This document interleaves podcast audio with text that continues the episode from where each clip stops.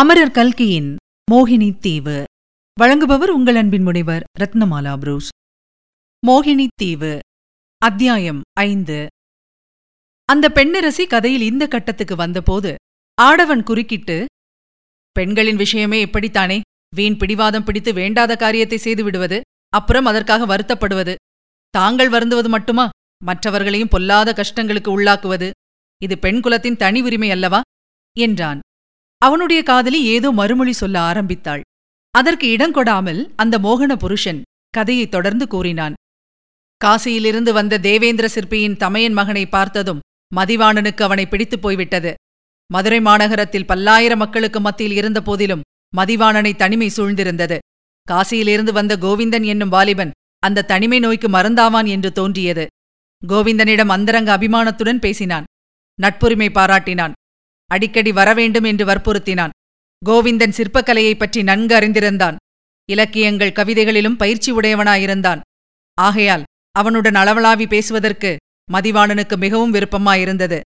கோவிந்தன் எனக்கு இந்த நகரில் உறவினர் அதிகம் பேர் இருக்கிறார்கள். அவர்களையெல்லாம் பார்க்க வேண்டும். ஆகையினால் அடிக்கடி வரப்பார்க்கிறேன் என்றான். மதிவாணனுடைய விரதத்தைப் பற்றி அறிந்து கொண்ட கோவிந்தன் தனக்கும் ஒரு விரதம் உண்டு என்று சொன்னான். அதற்காக ஆச்சார நியமங்களை தான் கண்டிப்பாக நியமிப்பதாகவும் எவரையுமே தான் தொடுவதும் இல்லை தன்னை தொடுவதற்கு விடுவதும் இல்லை என்றும் சொன்னான். இதைப்பற்றி மதிவாணன் எந்தவிதமான சந்தேகமும் கொள்ளவில்லை. கோவிந்தனுடைய ஆச்சார நியமத்தை தான் எதற்காக கெடுக்க முயல வேண்டும் என்று இருந்துவிட்டான் பாண்டியகுமாரி புருஷ வேடம் பூண்டு அடிக்கடி சிற்பக்கூடத்துக்கு வந்து போவது பற்றி தேவேந்திர சிற்பியின் மனத்திலே கவலை உண்டாயிற்று. இதிலிருந்து ஏதேனும் விபரீதம் விளையப் போகிறதோ என்று பயப்பட்டார். பயத்தை வெளிப்படையாக சொல்லாமலும் ரகசியத்தை வெளியிடாமலும் தமது சீடனிடம் கோவிந்தன் வரத் தொடங்கியதிலிருந்து உன்னுடைய வேலையின் தரம் குறைந்துவிட்டது என்றார். அவன் அதை ஆட்சேபித்து வேலை அபிவிருத்தி அடைந்திருக்கிறது என்றான். பாண்டியகுமாரியோ தேவேந்திர சிற்பியின் ஆட்சேபங்களை பொருட்படுத்தவில்லை. இந்த நிலைமையில் தேவேந்திர சிற்பி தவியாய் தவித்துக் கொண்டிருந்தார். அதற்கு தகுந்தாற்போல் அவருடைய கவலையை அதிகமாக்கும்படியான காரியம் ஒன்று நிகழ்ந்தது. மதுரை நகரின் ஒற்றர் தலைவன் ஒவ்வொரு நாளும் தேவேந்திர சிற்பியின் சிற்பக்கூடத்துக்கு வரத் தொடங்கினான். யாரோ புதிதாக சோழ நாட்டிலிருந்து ஒரு சீடன் வந்திருக்கிறானாமே என்றெல்லாம் விசாரணை செய்யத் தொடங்கினான். தேவேந்திர சிற்பியார் மனத்தில் பயந்து கொண்டு வெளிப்படையாக தைரியமாக பேசினார். இங்கே வந்து தொந்தரவு செய்தால் பாண்டியரிடம் சொல்வேன் என்று ஒற்றர் தலைவனை பயமுறுத்தினார். அதற்கெல்லாம் ஒற்றர் தலைவன் பயப்படவில்லை. மறுபடியும் மறுபடியும் வந்து கொண்டிருந்தான். ஒருநாள் கோவிந்தன் வேடம் பூண்டு வந்த ராஜகுமாரி மதிவாணனிடம் பேசிவிட்டு வெளிவந்தபோது ஒற்றர் தலைவன் பார்த்துவிட்டான் நீ யார்? எங்கே வந்தாய்? என்று கேட்டான். சந்தேகம் கொண்டு தலைப்பாகையை இழுத்து விட்டான். உடனே புவனமோகினி ரௌத்ராகாரம் அடைந்து ஒற்றர் தலைவனை கண்டித்து திட்டினாள். அவன் நடுநடுங்கி மன்னிப்பு கேட்டுக்கொண்டான் பிறகு போய்விட்டான். இதெல்லாம் அரைக்குறையாக உள்ளே தன் வேலைக்கூடத்தில் வேலை செய்து கொண்டிருந்த மதிவாணன் காதில் விழுந்தது. கோவிந்தனுடைய அதிகார தோரணையான பேச்சும் குரலும் அவனுக்கு வியப்பையும் ஓரளவு திகைப்பையும் உண்டாக்கின. கோவிந்தனைப் பற்றி ஏதோ ஒரு மர்மம் இருக்கிறதென்ற ஐயம் அவன் மனத்தில் உண்டாயிற்று. இது நிகழ்ந்த சில நாளைக்கெல்லாம் பராக்கிரம பாண்டியரின் வெற்றியை கொண்டாடுவதற்காக ஒரு திருவிழா நடந்தது. அன்றைக்கு பாண்டியரும் அவருடைய குமாரியும் ரதத்தில் அமர்ந்து ஊர்வலம் போனார்கள். அப்போது மதிவாணன் சிற்பக்கூடத்தின் மேல் மாடத்தில் நின்று ஊர்வலத்தை பார்த்து கொண்டிருந்தான். சோழ ராஜகுமாரனுடைய மனம் அப்போது பெரிதும் கலக்கத்தை அடைந்திருந்தது. அவன் மதுரைக்கு வந்து பல மாதங்கள் ஆகிவிட்டன. ஆயினும் வந்த காரியம் நிறைவேறுவதற்கு வழி எதையும் அவன் காணவில்லை. உத்தம சோழரை வைத்திருந்த சிறைக்கு கட்டுக்காவல் வெகு பலமாயிருந்ததை அவன் தெரிந்து கொண்டிருந்தான். எத்தனை எத்தனையோ யுக்திகளை அவன் உள்ளம் கற்பனை செய்தது. ஆனால் ஒன்றிலும் காரியசித்தி அடையலாம் என்ற நிச்சயம் ஏற்படவில்லை. நாளாக ஆக பராக்கிரம பாண்டியன் மீது அவனுடைய குரோதம் அதிகமாகி வந்தது. வேறு வழி ஒன்றும் தோன்றாவிட்டால் பழிக்குப் பழியாக பராக்கிரம பாண்டியர் மீது வேலெறிந்து அவரை கொன்றுவிட வேண்டுமென்று எண்ணினான். இத்தகைய மனோநிலையில் அவன் சிற்பக்கூடத்தின் மேன்மாடத்திலிருந்து பாண்டிய மன்னரின் நகர்வலத்தை எதிர்நோக்கிக் கொண்டிருந்தான்.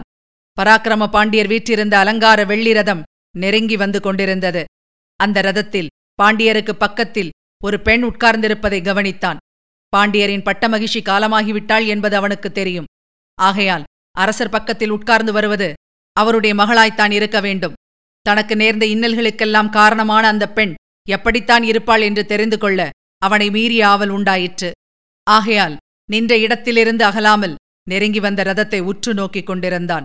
சிற்பக்கூடத்துக்கு நேராக ரதம் வந்ததும் பாண்டியகுமாரி சிற்பக்கூடத்தின் மேல் மாடத்தை நோக்கினாள். தேவேந்திர சிற்பியின் பல சீடர்களுக்கு மத்தியில் நின்ற மதிவாணனுடைய முகத்தை அவளுடைய கண்கள் தேடிப் பிடித்து அங்கேயே ஒரு கண நேரம் நின்றன.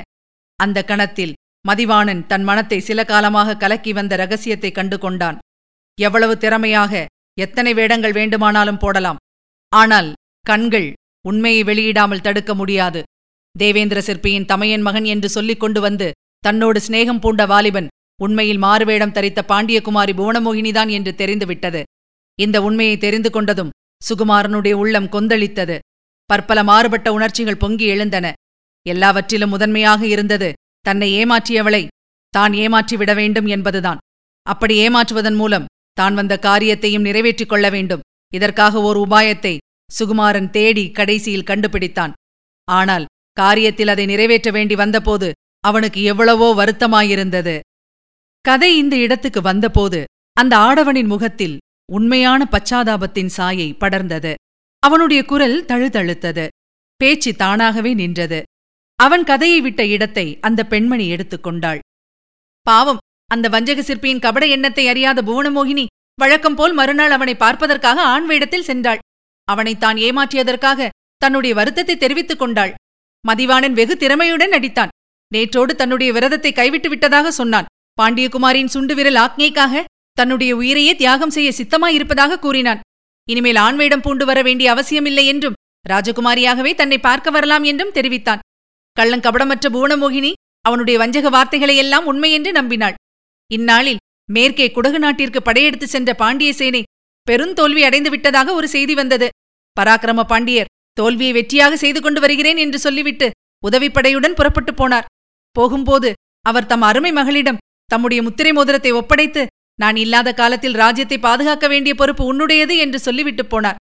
ஆனால் தன்னுடைய உள்ளத்தையே பாதுகாக்க முடியாமல் நாடோடி வாலிபன் ஒருவனுக்கு பறிகொடுத்துவிட்ட புவனமோகினி ராஜ்யத்தை எப்படி பாதுகாப்பாள்? அவள் மனோநிலையை அறிந்த இளஞ்சிற்பி தன் வஞ்சக வலையை தந்திரமாக வீசினான். ஒருநாள் புவனமோகினி தேவேந்திர சிற்பியின் சிற்ப மண்டபத்துக்கு போனபோது மதிவாணன் சோகமே உருவாக உட்கார்ந்திருப்பதை கண்டாள். அவனுக்கு எதிரே ஒரு செப்பு விக்கிரகம் உடைந்து சுக்குநூறாக கிடந்தது. அவனுடைய சோகத்துக்கு காரணம் என்னவென்று பாண்டியகுமாரி கேட்டாள். நொறுங்கிக் கிடந்த விக்கிரகத்தை இளஞ்சிற்பி காட்டி செப்புச்சிலை வார்க்கும் வித்தை இன்னும் எனக்கு கைவரவில்லை. என் ஆசிரியருக்கும் அது தெரியவில்லை. இந்த உயிர் இந்த வாழ்க்கையினால் என்ன பயன்? ஒரு நாள் பிராணனை விட்டுவிடப் போகிறேன் என்றான். பாண்டியகுமாரின் இளகிய நெஞ்சு மேலும் உருகியது. அந்த வித்தையை கற்றுக்கொள்வதற்கு வழி ஒன்றும் இல்லையா? என்று கேட்டாள். ஒரு வழி இருக்கிறது. ஆனால் அது கைகொடுவது துர்லபம் என்றான் மதிவாணன். மேலும் குடைந்து கேட்டதில் அவன் தன் அந்தரங்கத்தை வெளியிட்டான். செப்புச்சிலை வார்க்கும் வித்தையை நன்கு அறிந்தவர் ஒரே ஒருவர் இருக்கிறார். அவர் இந்த நகரத்தில் கட்டுக்காவலுடன் கூடிய கடுஞ்சிறையில் இருக்கிறார். உத்தம சோழரை ஒருநாள் இரவு தனியாக சிறையில் பார்க்க முடியுமானால் போதும். அவரிடம் அந்த வித்தையின் ரகசியத்தை அறிந்து கொண்டு விடுவேன். உன்னிடம் உண்மையை சொல்லிவிடுகிறேன். நான் இந்த நகருக்கு வந்ததே. இந்த நோக்கத்துடன் தான். ஏதாவது ஓர் உபாயம் செய்து உத்தம சோழரை சிறையில் சந்தித்து அவரிடமுள்ள ரகசியத்தை அறிந்து போகலாம் என்றுதான் வந்தேன். ஆனால் கைகூடுவதற்கு ஒரு வழியையும் காணவில்லை. நான் இந்த உலகில் உயிர் வாழ்ந்து என்ன பயன் என்றான். இதையெல்லாம் உண்மை என்று நம்பிய பூனமோகினி நீ கவலைப்பட வேண்டாம். உன்னுடைய மனோரத்தம் ஈடேற நான் ஏற்பாடு செய்கிறேன் என்றாள். அதை நம்பாதது போல் மதிவாணன் நடித்தான். முடிவில் அவ்விதம் நீ உதவி செய்தால் என் உயிரையே கொடுத்தவளாவாய். நான் என்றென்றைக்கும் உன் அடிமையாயிருப்பேன் என்றான். மறுநாள் புவனமோகினி மதிவாணனிடம் பாண்டிய மன்னரின் முத்திரை மோதிரத்தை கொடுத்தாள். இன்றிரவு இந்த மோதிரத்தை எடுத்துக்கொண்டு சிறைக்கூடத்துக்குப் போ. இதை காட்டினால் திறவாத சிறை கதவுகள் எல்லாம் திறந்து கொள்ளும். அசையாத காவலர்கள் எல்லாரும் வணங்கி ஒதுங்கி நிற்பார்கள். உத்தம சோழரை சந்தித்து ரகசியத்தை தெரிந்து கொள். நாளைக்கு முத்திரை மோதிரத்தை என்னிடம் பத்திரமாய் திருப்பிக் கொடுத்துவிடு என்றாள். மதிவாணன் முத்திரை மோதிரத்தை வாங்கிக் கொண்டு மறுபடியும் நன்றி கூறினான். பாண்டியகுமாரிக்கு தான் ஏழேழு ஜென்மங்களிலும் கடமைப்பட்டிருப்பேன் என்று சொன்னான். அவளுக்கு தன்னுடைய இருதயத்தையே காணிக்கையாக சமர்ப்பித்து விட்டதாகவும் இனி என்றென்றைக்கும் அவள் காலால் இட்ட பணியை தன் தலையினால் ஏற்று செய்யப் போவதாகவும் கூறினான். அதையெல்லாம் அந்த பேதைப்பெண் புவனமோகினி உண்மையென்றே நம்பினாள். இதுவரை நீங்கள் கேட்டது மோகினி தீவு. மீண்டும் அடுத்த அத்தியாயத்தில் சந்திக்கலாம். அதுவரையில் உங்களிடத்திலிருந்து விடைபெற்றுக் கொள்பவர் உங்கள் அன்பின் முனைவர் ரத்னமாலா புரூஸ். தொடர்ந்து இணைந்திருங்கள். இது உங்கள் தமிழோசை எஃப்எம் இது எட்டு திக்கும் எதிரொலி கட்டும்.